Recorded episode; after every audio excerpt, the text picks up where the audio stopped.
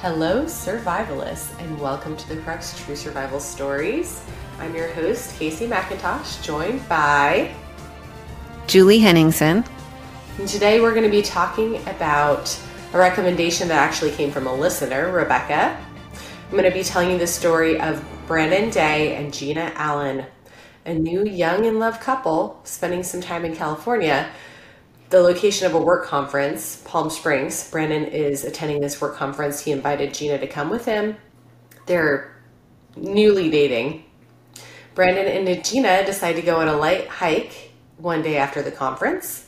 And they set off with light clothing and no cell phones or amenities. And they're planning on a short outing. They're not expecting to be gone long. They're planning on being back by the evening and if only they knew what was in store for them, they would have planned better. A small walk would lead to getting lost in the wilderness for four days, and an unexpected find will keep them alive.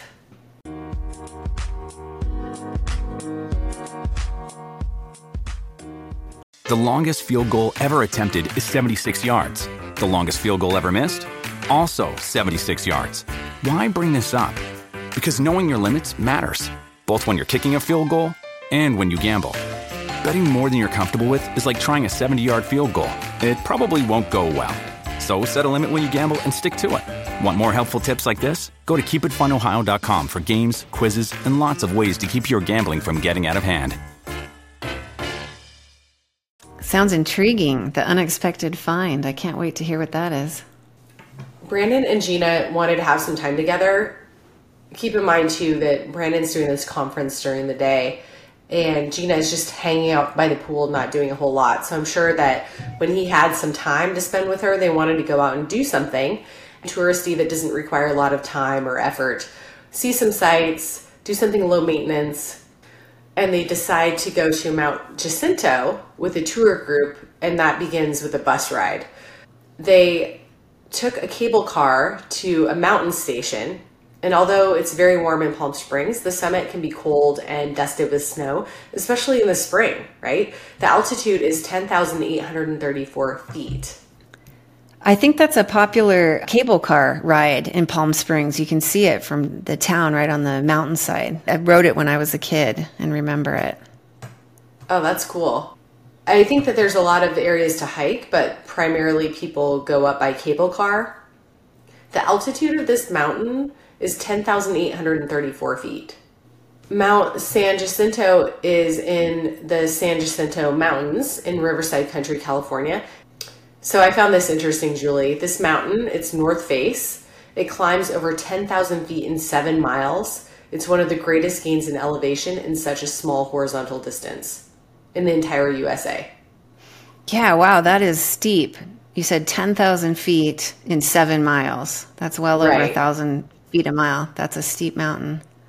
Again, the mountain is easily accessible by cable car, but there's also some hiking that you can do. This tramway, though, starts at the Valley Station at 2,643 feet, which again is near Palm Springs, and the mountain station is at 8,516 feet. The average high temperature in May is a 55 degree high, on the peak and a 24 degree low. So it definitely can get below the freezing point. I'm sure that that is not intuitive just considering how hot it is in Palm Springs, which the high temperature in Palm Springs in May is 95 degree high with a 64 degree low. I think sometimes that is a problem because you have this mindset of thinking, oh, it's going to be warmer than it actually is. Yeah, I definitely think of Palm Springs and that whole valley as just being really hot. It's not the kind of environment you think about even bringing a sweater on when you're exercising. But that elevation gain cools it down pretty quick, it sounds like. Right. The couple get on the cable car, they ride up to the top. They're just walking around up there, throwing snow at each other, being playful. And then they hear the sound, this trickling sound of a waterfall, which makes them curious. And they think, oh gosh, it would be really great and idyllic to go by this waterfall. They didn't have a lot of experience in the wilderness. They're from Texas and they're city dwelling people. They didn't really understand that sometimes sounds seem closer than they are, but they're actually, these sounds can be bouncing against canyon walls, making it sound like something is in a different location than it actually is. So they start following the sound, but that was what they determined is that the sound and the waterfall were not coming from the same space. So it took them quite a while to figure out where this water sound was coming from. They eventually did find the waterfall, but it ended up being super unimpressive, like this little trickle of water coming down. And they were a little bit disappointed. Like, oh, we walked all this way for this little trickle of a stream. And they just decided to hang out there for a while. They took some photos and they were just chilling on a rock. And then finally they decided, okay, it's time to get back. They have 20 minutes to get back up to this mountain station to meet with the rest of the tour group to get back on the cable car, to get on the bus on time, blah, blah, blah. So they decide, okay, now it's time to go. They start heading in the direction that they came from, and they think that they're retracing their steps, and they can't figure out where they originated. Nothing looks familiar. They know that they're going generally in the right direction, but they're just kind of retracing and retracing steps. Like, is this the right way? Is that the right way? So the same thing that was happening with the waterfall sound starts happening with human voices. They hear voices, they don't know where they're coming from. They're like walking toward the voices and then they get to that point and then they don't hear anything. So I can't imagine how frustrating that would be. Yeah, it sounds so disorienting. It sounds echoing off the canyon walls. That would really, I'm sure, add to your feeling of disorientation and being lost. Yeah, you mean um, disorientated? So disorientating. um, Toby and I, my husband and I, were just talking about this because a good friend of mine, Nate, shout out to Nate Drendel, uh, he he said to me the other day that he was disorientated, and you know, working in medicine, when people would come into the urgent care and tell me that, I always had to roll my eyes and laugh a little bit. Did you tell him disorientated is not a word? I did not, but I just kind of laughed in my head, and then I talked to Toby about it, and we laughed about it. And then we were talking about how it's going to end up in the dictionary someday, and I'm going to be really irritated. But anyway, they were disorientated. They didn't know where they were. And um, yeah, I think that that would be very eerie too. There's just something like eerie and um, obviously very frustrating about walking somewhere where you think you're just so close. The only thing that I can really relate to in terms of this is the ski hill that I ski at, it's very foggy, right? And so you might think that you're in a location where you're not, and it really messes with your senses. Yeah, you guys get a lot of fog up there on that mountain. Yeah, and you might think you know where you are, and then you come out of the fog and you realize that you're completely wrong about it, which is a very bizarre feeling. Yeah, especially if you don't have a sense that you're disorientated. You just suddenly realize you are. yes, exactly. Okay. After a while, they were not able to hear these voices any longer. And during this time, they were walking around attempting to find where they were coming from, of course, and still nothing is looking familiar. They know they're so close, but yet they're so far away. And by now, the tour party is descending down by cable car. The couple finally accept that not only did they miss their group, but they're completely lost. And I wonder if the group missed them. If it was like a paid tour, you'd think the tour guide would do a head count or think to send out a search or something before they just head down. Right, yeah, I would think so too. And maybe it was sort of implied maybe they do that at the bus and maybe not at the top. And I kind of wonder if this incident changed the way that they were keeping track of the tourists, you know? Yeah, could be. Brandon says something along the lines of, You can stay here, but I'm not sitting around to Gina, which I thought was a great thing to say to your new girlfriend when you're lost in the woods. right? Yeah, that's really going to go over well. That's really going to cement the new relationship that's budding. I know it's variable, but I think probably the more uh, helpful thing to do in a situation like that is to stay put. True. That's open for debate, I guess. The thing that I was thinking about was that they weren't calling out to these voices when they could hear them, which maybe these other people wouldn't have been able to hear them anyway. But I thought that was interesting. Maybe they hadn't accepted the fact that they were lost at that point, they just thought, we can hear a voice. It must be right around that corner. You know what I mean? Yeah, they probably had a maybe false uh, sense of reassurance that they could hear voices. Like, okay, this will be over momentarily. Right. They start yelling for help at the point at which they realize they're lost, which now it's a little bit too late. So they're at altitude. It's getting late. The temperatures are dropping. They don't have appropriate clothing for the weather. They're wearing light hiking clothes and light sweatshirts. And again, they had intended just to be up there for a short period of time. Ride up the cable car, walk around for a little while, take some pictures, and go back to the station. Brandon was feeling responsible. I think this was his idea. And Gina was crying, and eventually she said, Hey, look, it's not your fault. We decided to do this together, and we'll get out of it together. They're sitting there shivering, shivering, shivering, and they finally realize, Hey, we saw a cave somewhere along the lines not too far away from where we are right now. So they decide to go back in the dark to find the cave, which they don't have flashlights or anything like that. And they start thinking about all of the warnings that the tour guide gave them before they got to the station like there's lots of rattlesnakes and mountain lions in these mountains. So they get to the cave and brandon decided to use the camera to photograph the inside of the cave just to make sure that there was no creatures no you know meat eating creatures that were inside the cave before they decided to climb in there. That's a good idea. If they have a little flash on the camera i could see that being helpful. Right yeah, so luckily there was not an animal in there because I was thinking if there was something in the cave, now that you take a picture of it, it's coming out of the cave, right? Yeah, good point. Yeah, you might live to re- regret that flash.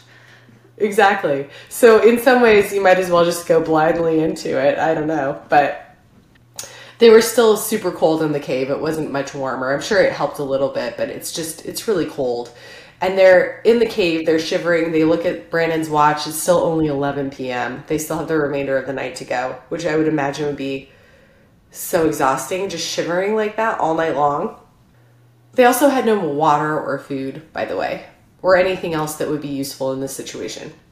In the morning when they get up gina's first thoughts were related to the fact that this is a new relationship and she's feeling stressed out about like hey, I didn't brush my teeth and you're seeing me in my worst possible condition. I'm sure those thoughts didn't last very much longer after that. That is funny though. Yeah, it's just like I can imagine, you know, the stress of a brand new relationship, and then you put it under these types, of, this circumstance. Yeah, I'm. I'll be interested to hear when you're done with the tale, what happened with their relationship. I actually don't know the answer you know? to that question but a quick Google search could help, I think. This is a real make or break relationship story. So could go either way. Oh, for sure. So as Gina is thinking about the way that she's not having clean hair and her breath smells bad, as Gina is thinking about these more unimportant details, Brandon is trying to think more logically about the bus. You know, surely someone has noticed that they weren't on the bus. And then he was thinking about some of these people that he was going to the conference with. Certainly, they would have noticed that Brennan and Gina were not at dinner. But these things were not noticeable or startling enough for anyone involved to actually think that maybe they were lost. And so there's no search party out for them at this point. They also had not alerted anyone to where they were going before they left. So no one even knew to look for them. And um, I thought that was interesting because I, I, was just thinking, Julie, if we went to a conference together, I would imagine that you would notice it if I didn't show up for dinner.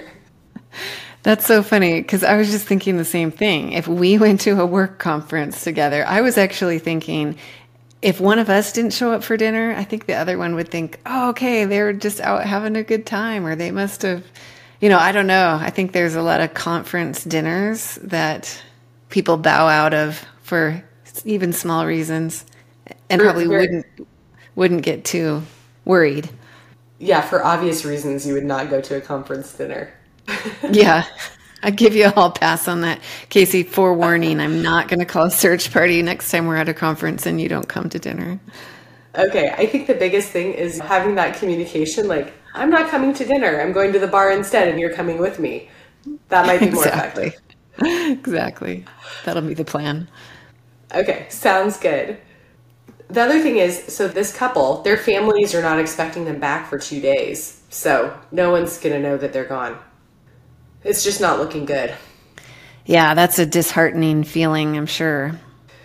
Brandon and Gina decide to climb further up the mountain, thinking that they need to get higher to get to the mountain station. And this is something that's come up before. It's not a good idea to go up when you are stuck on a mountain. A lot of people go up for cell phone signals or whatever, but again, you just increase your risk for injury and all sorts of other things. So they get up higher and they determine that they're now on another aspect of the mountain entirely. They've just gotten themselves more lost. From this perspective, they can see a mountain stream and they decide, oh, we'll follow the stream to walk out, which is sometimes not a bad idea.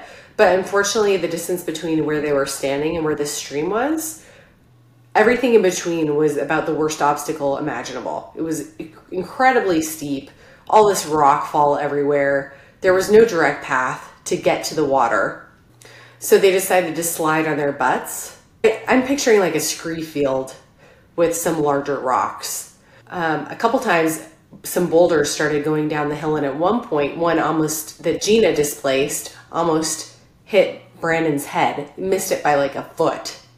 And that obviously would have been the end for him, I would think. Yeah. Yeah, that could have ended the story right there, at least for him. Yeah, I'm just picturing him, you know, taking all these risks. And probably they were thirsty too, so there was a couple of draws to a stream, but it does sound treacherous. I'm still with Gina on the, the argument to stay put. Yeah. So here they find themselves, they're midway down this rock field, and they really have no choice at that point. They just have to continue to go forward because they can't really climb back up. You know, you find yourself in that position where you just have to continue, and that's where they were. They finally make it to the bottom into the stream, and it's the end of the day. It's like 4 or 5 p.m. This is the first water that they've had in 24 hours. So they were obviously really grateful, I'm sure, to get a drink of water at that point this stream was a little bit annoying to follow because it was really wide and then really narrow and really wide and really narrow and they were kind of crossing the stream over rocks and whatnot. And at some point gina crosses a log and then brandon's behind her and the log breaks into the water and suddenly he's knee high in a stream which normally would be fine except for you have to realize right in a few hours it's going to be cold and you're going to be partially wet and yeah, if he's knee high, then his shoes are wet, and those are, I'm sure, not going to dry anytime soon. Getting ready for a long, cold night with wet, cold feet. Right, that stuff takes forever to dry out, even in the best of circumstances. Gina ended up sitting on Brandon's feet that night to keep him warm. She was trying to help maintain his body temperature.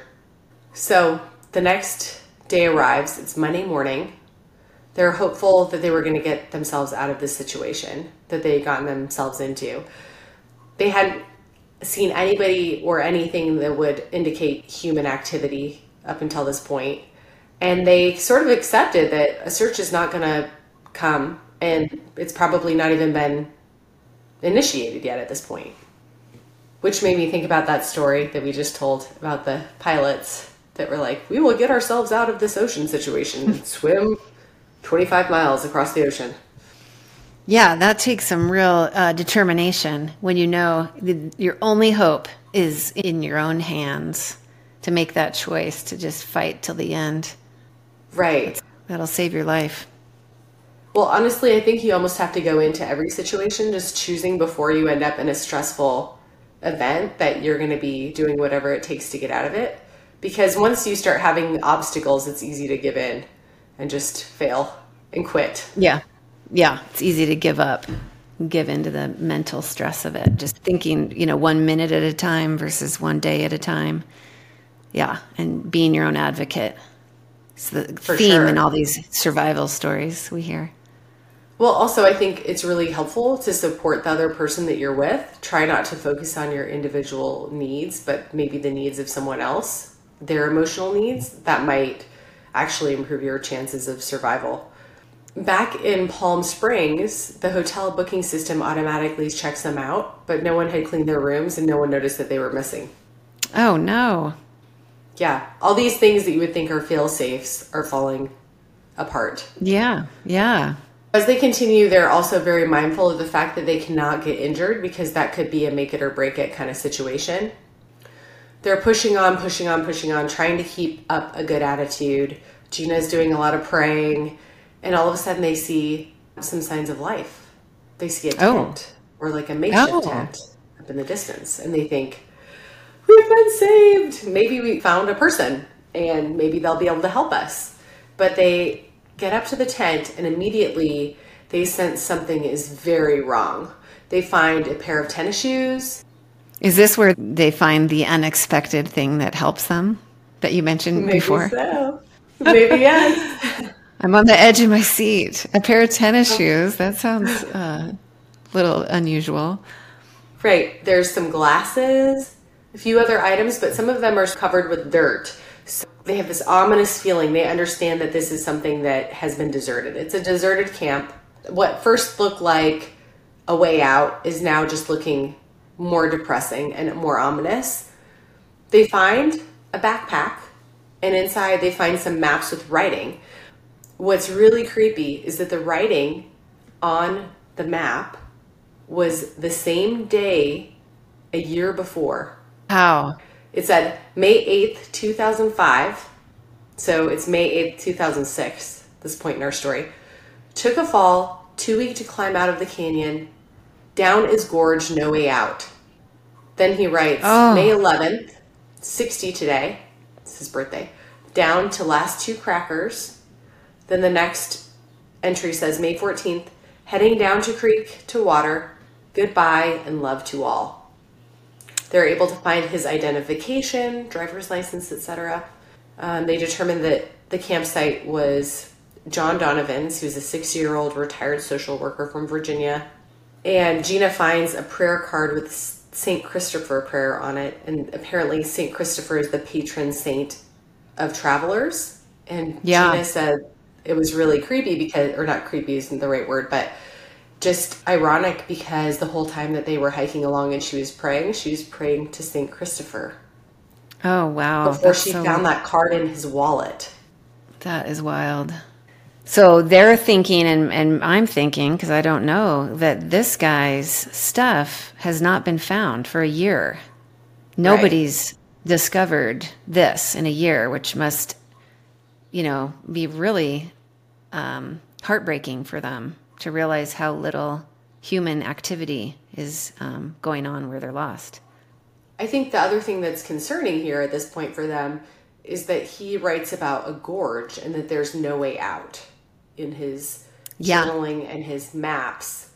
So, and what they see in his with his stuff, it seems like he was prepared, or at least more prepared than they were. And so they're thinking, oh, if he can't make it out, what's the likelihood that we'll be able to? There were some good finds in his bag. There were some socks so that was great for Brandon. There was a sweater that Gina could wear. Gina starts gathering all of his stuff because she's thinking if this person has family, she wants to be able to bring it back in the event that they can ever get out of there. And at that point, the emotions are really high. Gina is prompted by John's birth date, which is similar to her father's birth date, or maybe the same. And the hmm. handwriting reminds her of her dad. And I think she's just all of a sudden overcome with this emotion thinking about her father. Also, they're really upset because they feel like this is a marker of impending doom.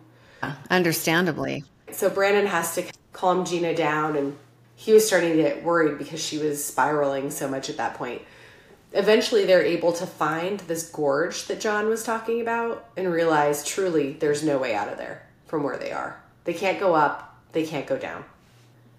They thought, John couldn't get out of here with maps. How are we going to get out of here? But I guess one question I have is do they know he didn't get out at this point? Because maybe I would think that I might think, okay, his stuff is here because he got out.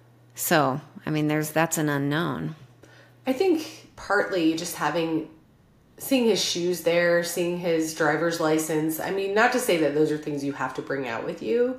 I think there was just enough evidence that probably he didn't make it.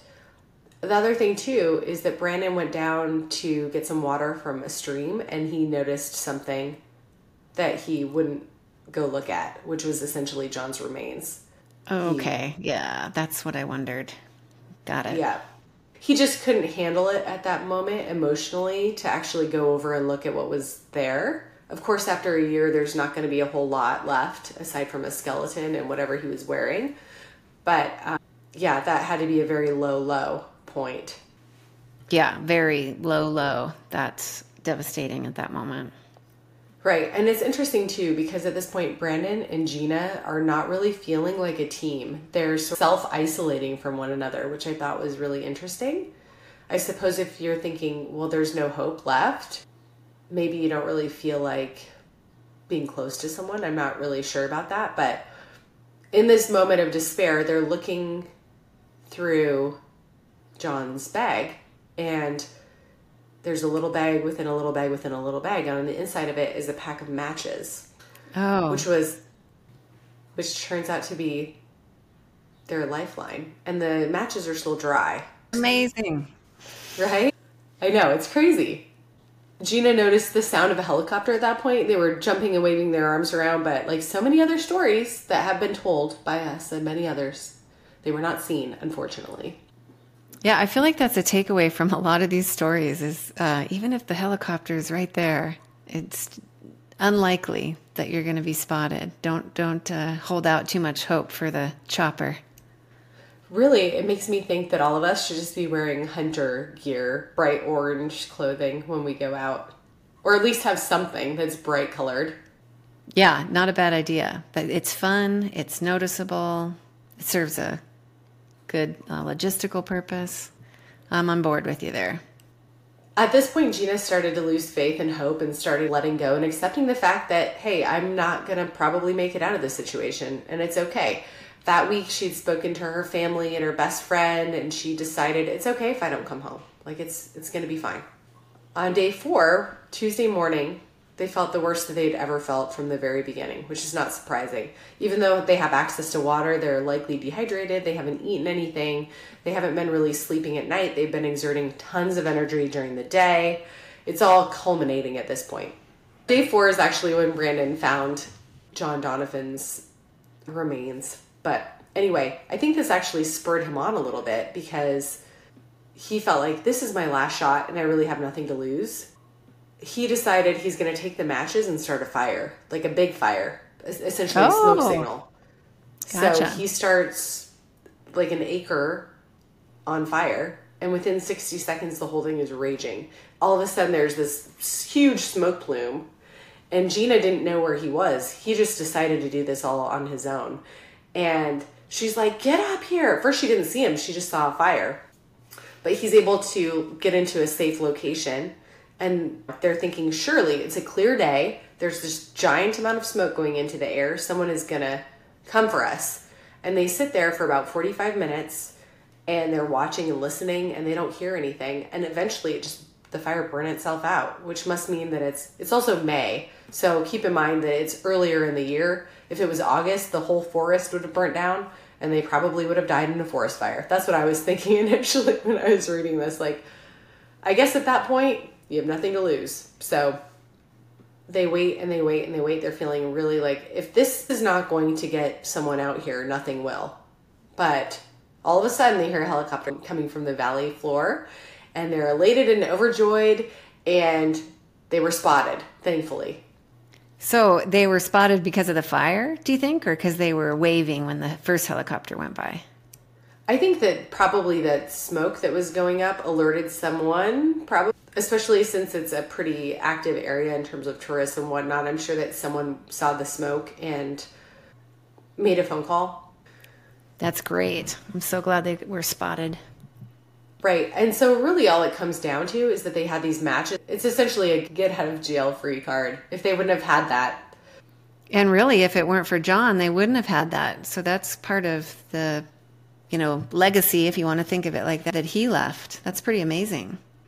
right, it's so cool. They were really grateful for John Donovan. He saved their lives, you know? Brandon said certain people have a way of leaving their mark. And also, he said, with tragedy comes rebirth. We have a real special thanks for that person. John Donovan's remains were recovered three weeks later. The couple later discovered that John was hiking the Pacific Crest Trail, which is 2,650 miles, leading from Southern California to the Canadian border. He vanished during a cold weather incident in May of 2005 when a blizzard dumped eight inches of snow on the mountain. And he had a cardiovascular condition. So obviously, he has reduced exercise tolerance. He was also 60. According to an article in Backpacker magazine, he had experience hiking, but he wasn't a very good navigator. And he had strayed from the Pacific Crest Trail.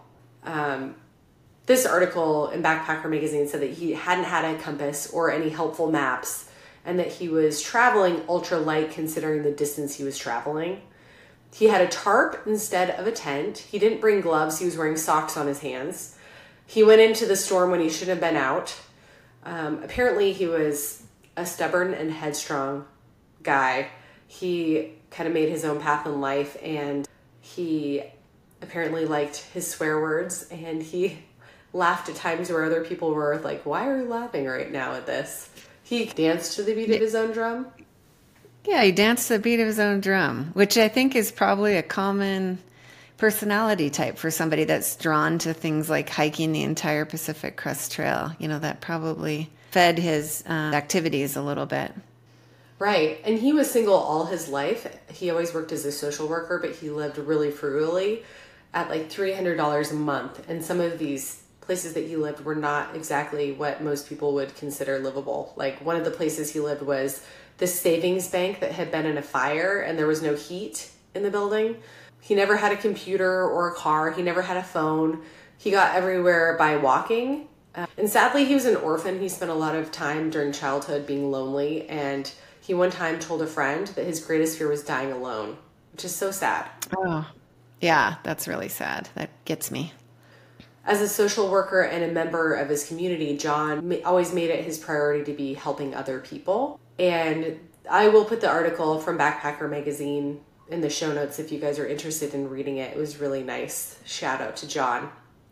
But how perfect was it that he was able to save someone's life even after death?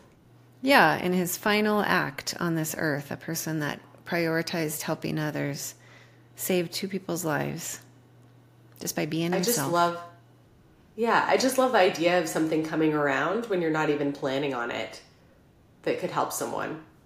But when just thinking about the journal entries on the same date the year later, too, is it almost made me think of Into the Wild when you're reading Alexander Supertramp's last words. Just that, I, I don't know, it's just this eerie, I don't know, eerie, nostalgic yeah, so eerie that it was a year to the day. I mean, that just makes you feel like, gosh, what kind of forces are at play here? What kind of vortex were they traveling over? What was the, the mystery and the magic that was happening there in that place and time?